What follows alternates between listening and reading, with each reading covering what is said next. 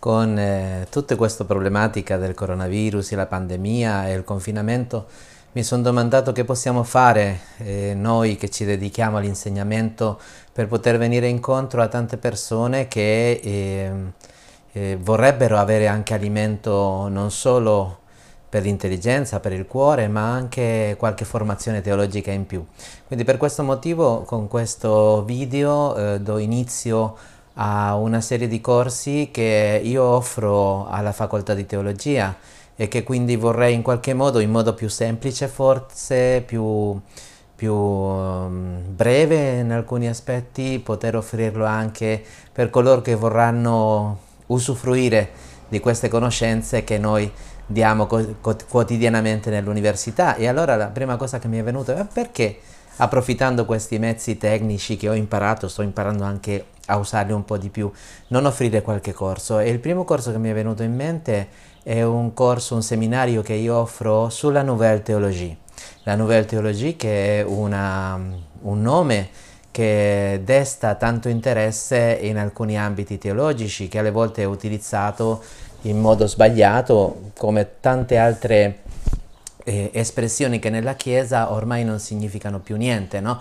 Quando noi diciamo questo è modernista o questo è un tradizionalista, eccetera, sono tutte eh, diciamo appellativi che andrebbero messi in contesto. Quindi per questo motivo se eh, volete continuare farò una serie di video, spero che non siano lunghissimi, massimo 20 minuti speriamo, nel quale noi eh, eh, spero di offrirvi eh, qualche nozione riguardo alla Nouvelle Teologie e così andremo anche con tutti gli altri corsi che io eh, costantemente faccio eh, nella facoltà. Quindi partiamo con la Nouvelle Teologie. Anzi, prima di, di eh, entrare nel merito, io ti chiederei gentilmente che se non lo hai fatto ancora di iscriverti al mio canale così anche come dico sempre le cose buone se piacciono dovrebbero essere sempre anche condivise e come sappiamo ci sono queste tecniche per cui quante più persone entrano e vedono questi canali eh, più si diffonde la buona novella del Vangelo anche tramite YouTube. Ok, entriamo allora nel nostro corso. Il nostro corso si chiama, come vedete dalla presentazione, La Nouvelle Théologie, storia e metodo della Nouvelle Théologie nei suoi protagonisti. E vorrei partire subito semplicemente dandovi qualche, non so se si vede il cursore, sì, sì si vede il cursore lì, allora, darvi qualche notizia su ciascuno di essi, almeno che possiamo identificare di chi stiamo parlando. Allora, a questo punto partiamo di qua. Sopra, vedete lì il cursore che si muove, è Yves Congar, grande teologo domenicano della scuola del Lyon, de, scusate, della scuola de Le Salchoir, dei domenicani, dei domenicani, lo studium domenicano eh, di Parigi, Le Salchoir. Andremo a vedere tutte queste cose. Poi accanto, accanto a lui abbiamo a Marie-Dominique Chenu, grande teologo tomista ehm, dal punto di vista della storia, di, della vita, del contesto, delle opere di San Tommaso d'Aquino è un grande studioso, tutti e due appartenenti, come ho appena accennato, alla scuola di Le Sachoir, il salicetto in, in italiano. Poi abbiamo sotto di, di loro due figure di spicco della Compagnia di Gesù, che si costituirebbero come la Nouvelle Théologie ehm, dei Gesuiti. Abbiamo ehm, Henri de Lubac qui, grande esponente eh, di spicco della teologia contemporanea, e accanto a lui un grande che io amo molto, eh, Jean Danielou, Henri de Lubac e Jean Danielou. Qua sopra abbiamo l'enfant terrible, il cosiddetto enfant terrible della teologia eh, contemporanea che è Pierre Teilhard de Chardin. Eh, andremo a vedere qual è suo, la sua apportazione. Sappiamo che è un gesuita proibito, è stato chiamato anche il gesuita proibito. Tutte queste cose le andremo a vedere.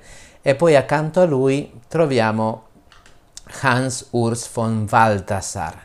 Allora, von Balthasar entrerebbe qui, eh, anche se lui eh, è un sacerdote, fu un sacerdote diocesano, poi di lingua tedesca, lui cominciò il suo noviziato e la sua formazione a, Lyon-Fouvier, cioè alla scuola dei gesuiti francesi e quindi anche se poi lui seguirà un'altra strada, noi possiamo considerare, considerare lui come eh, un teologo della Nouvelle Théologie.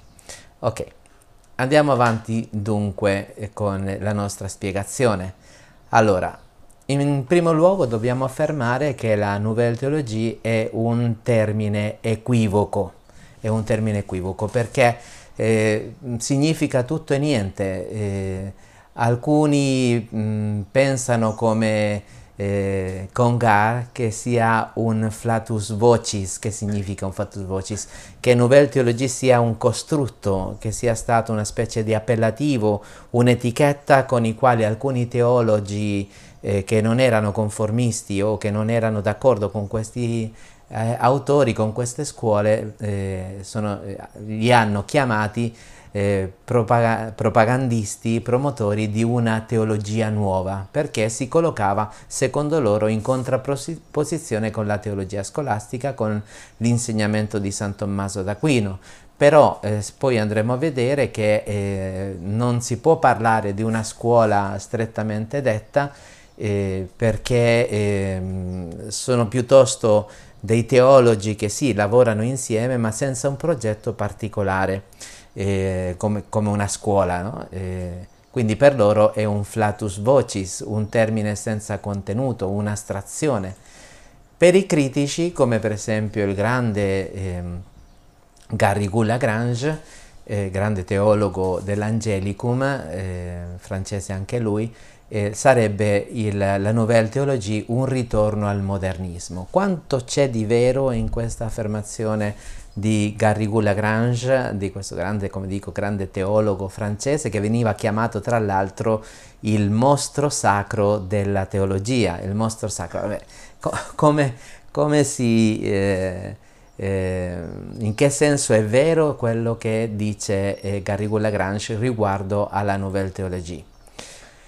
E questo lo prendo da un autore, purtroppo non ho davanti a me il libro, eh, con queste cose del confinamento ho lasciato nel mio ufficio all'università, eh, un libro di eh, Mette Penningen, un teologo ehm, belga, eh, che scrisse un bel libro sulla Nouvelle Théologie come ehm, ehm, frutto del modernismo pre precursore del, del Concilio Vaticano II. No? E lui dice in questo, in questo libro eh, che è paradossale il fatto che i cosiddetti nuovi teologi no, erano nuovi, erano chiamati nuovi perché loro insistevano eh, nel ritorno alle antiche eh, fonti eh, della fede.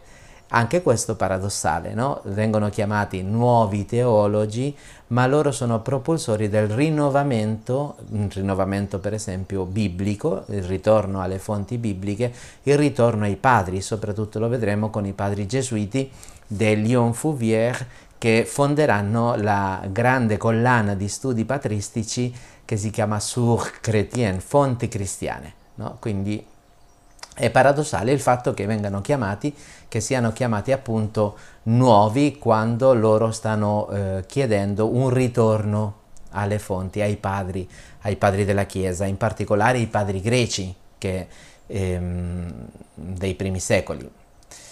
In senso ampio eh, si è parlato della Nouvelle Théologie o i teologi della Nouvelle Théologie eh, eh, si è riferito ai teologi riformatori precedenti il Concilio Vaticano II. No? Quindi in senso ampio sarebbero tutti i teologi che ehm, avevano queste istanze di rinnovamento. Entrerebbero Henri de Lubac, Danielou, ma anche Gaston Fessard, ma anche Ranner per esempio, e i, ehm, i teologi, teologi, olandesi anche, Skonenberg, eh, Schillebeck, eccetera. Per noi in questo momento, almeno nel mio corso, eh, noi, eh, vabbè, sono i teologi che sono stati formati nel ponte tra la crisi del modernismo e il Concilio Vaticano II. Eh, però per me, quando io parlo della Nouvelle Théologie, mi sto riferendo a due, diciamo, fonti, due luoghi dove si è fatta teologia in Francia, in particolare in Francia e ci riferiamo ai gesuiti di Léon Fouvier e ai domenicani del Le Salchoir. Tanto poi torneremo su queste cose. Allora, eh, Mette Penningen in un articolo che lui scrisse in francese parla della Nouvelle Théologie come una corrente francese che va dagli anni 35 a 60, no?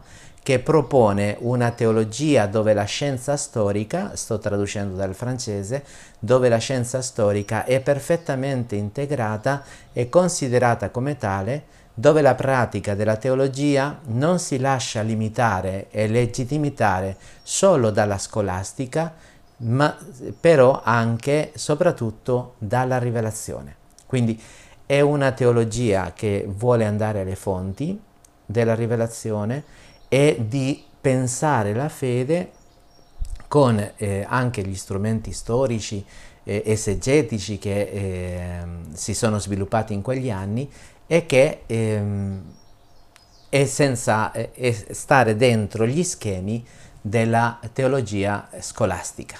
No?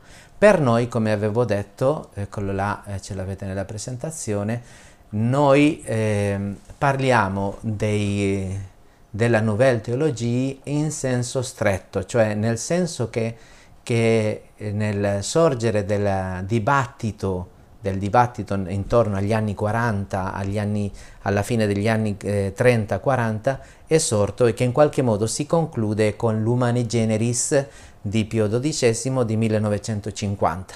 Okay? Questo è il periodo che andrebbe più o meno dal 1935, parte con i domenicani di Leon, eh, scusate, i domenicani di Le Salchoir e poi continua mh, mm, dieci anni dopo, se comincia nel 1935 con eh, Le Salchoir, nel 1946 con eh, i gesuiti di Lyon Fouvier. Mm? Andremo a vedere tutte queste cose.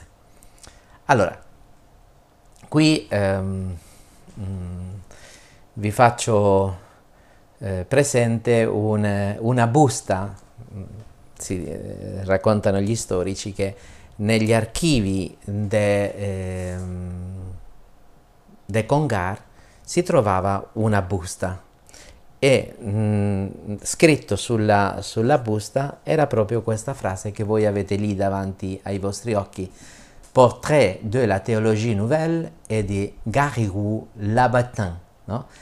Cioè fotografie della nuova teologia e di Garrigou l'abbattitore, possiamo chiamarlo, no? l'abbattitore.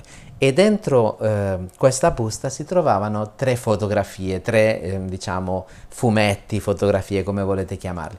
Non sono quelle che vi sto per mostrare, ma eh, nel senso che non sono quelle, però si, erano, eh, si facevano riferimento a quello che io ho visto per mostrare. Allora, la prima figura che si trovava era il cosiddetto Mastodontis angustidens ed era una scoperta che era stata fatta in quel tempo eh, dei resti archeologici di un, eh, di un animale come questo, no? quindi un essere archeologico, cioè un pezzo di, eh, di osso eh, senza carne, eccetera. Poi trovò Giasone eh, e il drago che lui deve uccidere prima di prendere il vello d'oro. E poi l'ultimo eh, ritratto, l'ultima fotografia che trova è il, la tarasca. Allora, che cos'è la tarasca? A eh, Tarascona eh, si trova questo animale mitologico nella piazza che è un dragone con, eh, che sembra una tartaruga, ma poi ha la faccia di un leone, come potete vedere, dalla, e che mangiava le persone che eh, passavano di là. E allora, ehm, perché, eh, Gary, eh, scusate, perché Congar aveva ehm, questi, queste tre litografie, queste tre eh, fotografie, eh, dicendo che erano fotografie di, ehm, della teologia nuova e del colui che lo aveva abbattuto, che era Garrigou Lagrange, perché lui considerava, come ve lo metto adesso nella, nella presentazione, la teologia nouvelle, la nouvelle théologie, è una tarasca dello, dello spirito, un mostro inventato, inventato con, pie, con dei pezzi da cervelli inquisitoriali malati di eresia. Può suonare brutto quello che sta dicendo, ovviamente dobbiamo pensare che eh, Congar, Danielou, Delubac, eh, Teilhard e Chardin sono stati eh, veramente mes- mossi, eh, messi alla prova, scusate, e quindi eh, loro si eh, riferiranno a Garrigou Lagrange, poi a padre Labourdette e altri ehm, Piolanti, eh, Parente, eccetera, si riferiranno a loro in modo molto critico, proprio perché sono stati veramente una disputa molto forte. Allora, è vero che eh, la Nouvelle Teologia è una tarasca eh, costruita da menti inquisitoriali o c'è qualcosa di vero? È questo che noi dobbiamo vedere adesso, ehm, a partire da adesso. Partiamo però, eh, ci fermeremo, ehm, finendo questo tema, ferme, ci fermeremo qua per non allungarci troppo, dal contesto prossimo della Nouvelle Teologia. Qual è il contesto prossimo della Nouvelle Teologie?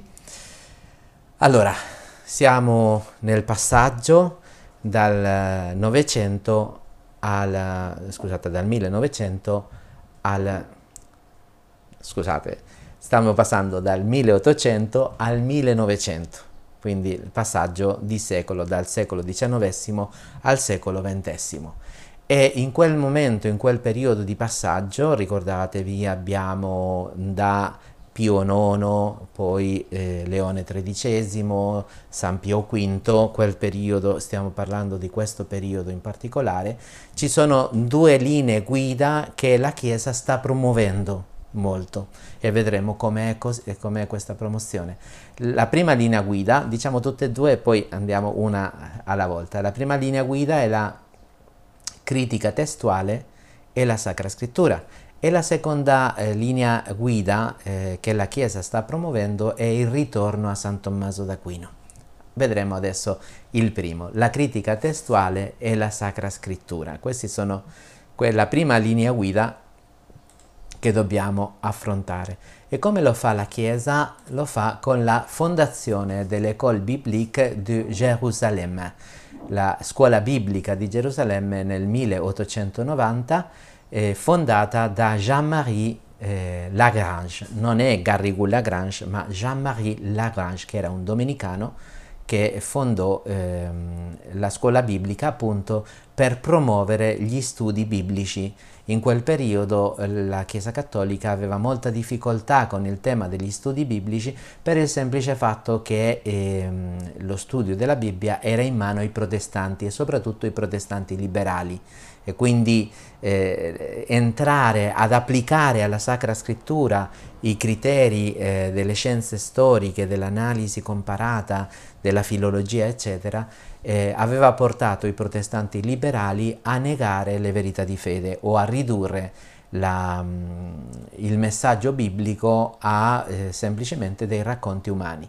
Quindi, come risposta alla teologia protestante, alla, allo studio biblico protestante, eh, sì, eh, il Papa chiede la fondazione dell'École biblique a Gerusalemme nel 1890 ma anche eh, cominciano le grandi encicliche ehm, che trattano di queste tematiche. Del, la prima enciclica in assoluto è quella della Providentissimus Deus di Leone XIII, no? Leone XIII con la quale introduce la Chiesa Cattolica nel contesto degli studi biblici, dando dei criteri di come deve essere questo studio.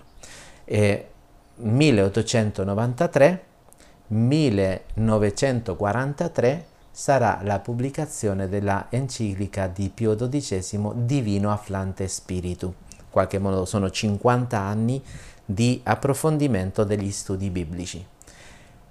C'è poi la creazione della commissione biblica, sempre in quel periodo, e del Pontificio Istituto Biblico. Se la scuola biblica di Gerusalemme è guidata dai eh, domenicani, la, il Pontificio Istituto Biblico eh, di Roma è guidato dai fino, eh, dai gesuiti fino ai nostri giorni. Dicevo, prima linea, di, ehm, linea guida di riflessione e di approfondimento, la critica testuale e la Sacra Scrittura. Erano due problemi fondamentali. Prima, chi era l'autore del Pentateuco, che si diceva, tradi- la tradizione diceva che l'autore di tutto il Pentateuco sarebbe Mosè, e è vero questo, si può affermare o non si può affermare, e il secondo tema era il valore storico dei Vangeli sinottici, mm? cioè eh, i Vangeli sinottici ci parlano di eventi storici accaduti o parlano solo della fede eh, che è venuta dopo, è una ricostruzione della fede o ha degli elementi storici che noi possiamo eh, accettare come storici. Questi erano i due problemi della, eh, della Chiesa in quel periodo. Grande, la seconda grande eh, linea guida che la Chiesa stava promuovendo in quel periodo è il ritorno a San Tommaso d'Aquino. No? Leone XIII, sempre eh, Leone XIII, pubblica un'enciclica dove si chiede a, um, a, ai teologi di insegnare la dottrina di San Tommaso d'Aquino, che si chiede ai, um, nei seminari che venga studiata la filosofia di San Tommaso d'Aquino per i motivi che che, che noi eh, vedremo più avanti. Allora, anche in quel periodo si stabilisce, sempre in onore di eh, Leone XIII, la commissione leonina per lo studio, eh, per la pubblicazione delle opere di San Tommaso d'Aquino. No? Una commissione che arriva ai nostri giorni perché San Tommaso d'Aquino, nonostante visse fino ai 50 anni circa, quindi è, stato, è morto molto giovane, è stato veramente molto fecondo, quindi lo studio critico delle opere di San Tommaso d'Aquino è stato incaricato da eh, Leone XIII ai, ai, ai, domenicani che hanno costituito questa commissione biblica, questa commissione leonina per lo studio di San Tommaso d'Aquino e la pubblicazione delle sue opere.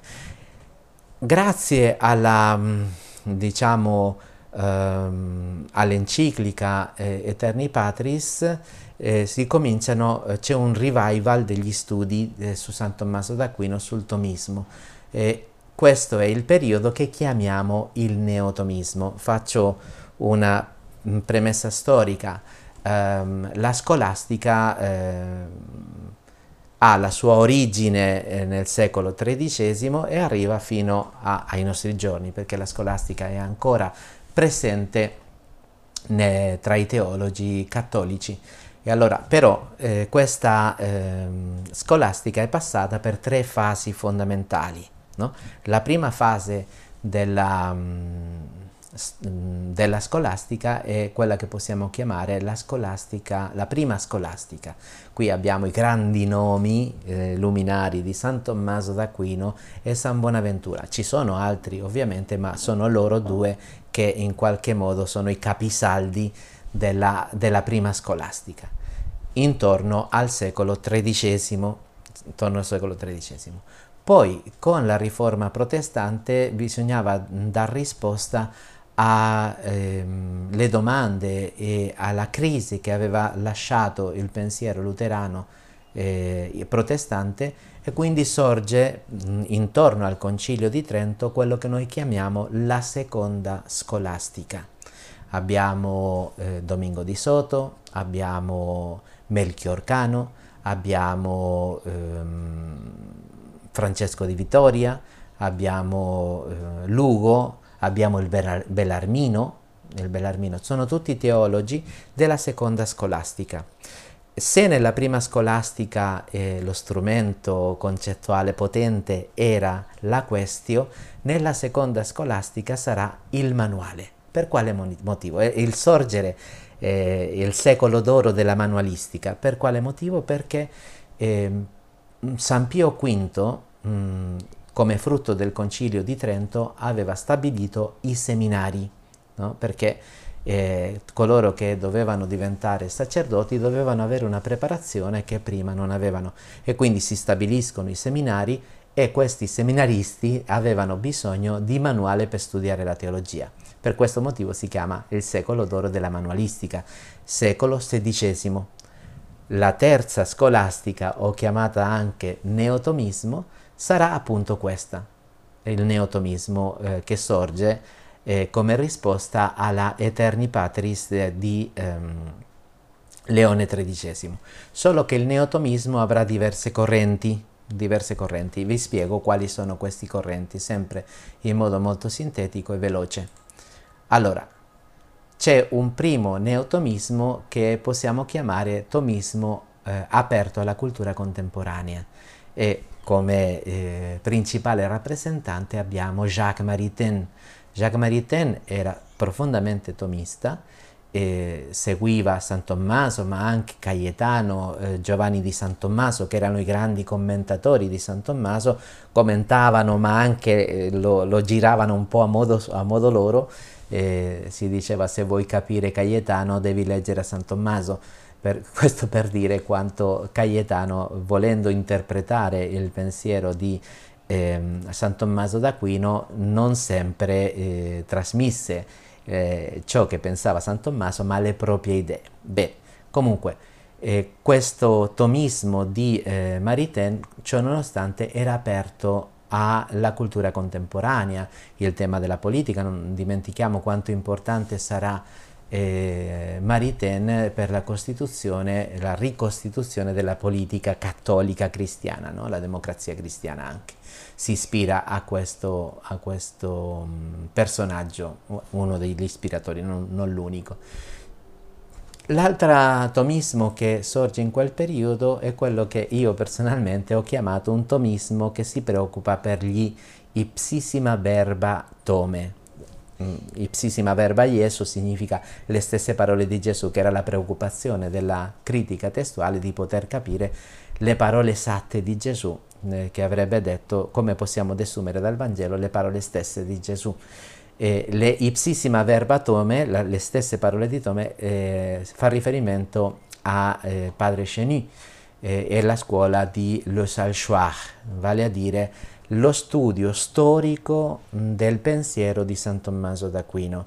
Cheny è molto importante e molto riconosciuto tra i tomisti per i suoi libri di storia di San Tommaso d'Aquino, de, de storia del pensiero di San Tommaso d'Aquino, perché anche se San Tommaso d'Aquino visse pochi anni, ha scritto tantissimo e si può pensare che sì c'è un'evoluzione nel suo pensiero no? e noi dobbiamo prendere in considerazione questa evoluzione e questo sarebbe un tomismo di ricerca storica tentando di ritornare alle parole stesse di San Tommaso d'Aquino senza il filtro dei suoi commentatori. C'è un altro tomismo che è un po' il tomismo di alcuni gesuiti che eh, in dialogo con la filosofia trascendentale di Kant tentano di fare un tomismo partendo dal soggetto, no? dal soggetto. e questi saranno i cosiddetti tomisti trascendentali e vi ho lasciato lì alcuni nomi, Maréchal, Rousselot, Raner, Lonergan sono più conosciuti, no? quindi sono tutti quelli che ehm, tentano di mediare, di dialogare con la filosofia trascendentale di Kant. Poi c'è un eh, tomismo fenomenologico, cosiddetto fenomenologico, questo io personalmente lo conosco un po' di meno, eh, vi dico solo per elencare quali sono gli autori, ma gli autori sono conosciuti, De Peter, Schillebeck soprattutto e Skonenberg. Questi sono importanti, sono eh, due, ehm, eh, Schillebeck è eh, olandese, Skonenberg credo di sì, o belga, no, non mi ricordo adesso bene, però staranno dietro il catechismo olandese, quindi capirete quanto eh, possano essere eh, conosciuti da certi teologi questi, questi due. Eh, finalmente, penso che sia finalmente, ehm, la neoscolastica romana in continuità con i commentatori. Quando noi parliamo dei commentatori ci stiamo riferendo soprattutto a Cayetano e a Giovanni di San Tommaso, che sono i due grandi commentatori di eh, San Tommaso d'Aquino.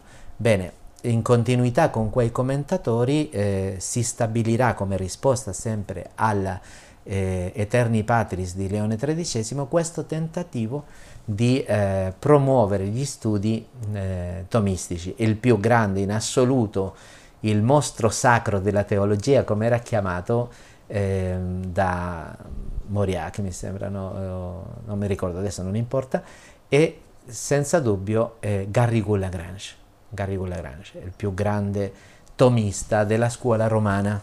Lui non è romano, lui è francese, però è uno dei grandi. Ok, ci fermiamo qua perché ormai siamo andati oltre. Però vi ho segnato lì, come vedete, il seguente tema che noi dovremo affrontare per poter capire che cosa è la Nouvelle Théologie è appunto la crisi modernista perché non possiamo capire la, eh, le esigenze e le risposte della cosiddetta Nouvelle Théologie se noi non sappiamo nulla di che cosa è la crisi modernista, quali sono le esigenze a cui viene incontro la crisi modernista, i teologi modernisti, gli autori modernisti, come tentano di risolverlo, se riescono a risolverlo, senz'altro la risposta è non riescono a risolvere i problemi che, che pongono perché finiscono per svuotare la fede. Allora, se ti è piaciuto, aspetta la seguente volta che faremo la, eh, il seguente capitolo di questo corso sulla Nouvelle Théologie, scriviti al mio canale e eh, diffondi, promuovi, perché le cose buone devono essere promosse. Dio vi benedica tutti, ci vediamo nella seguente puntata. Arrivederci.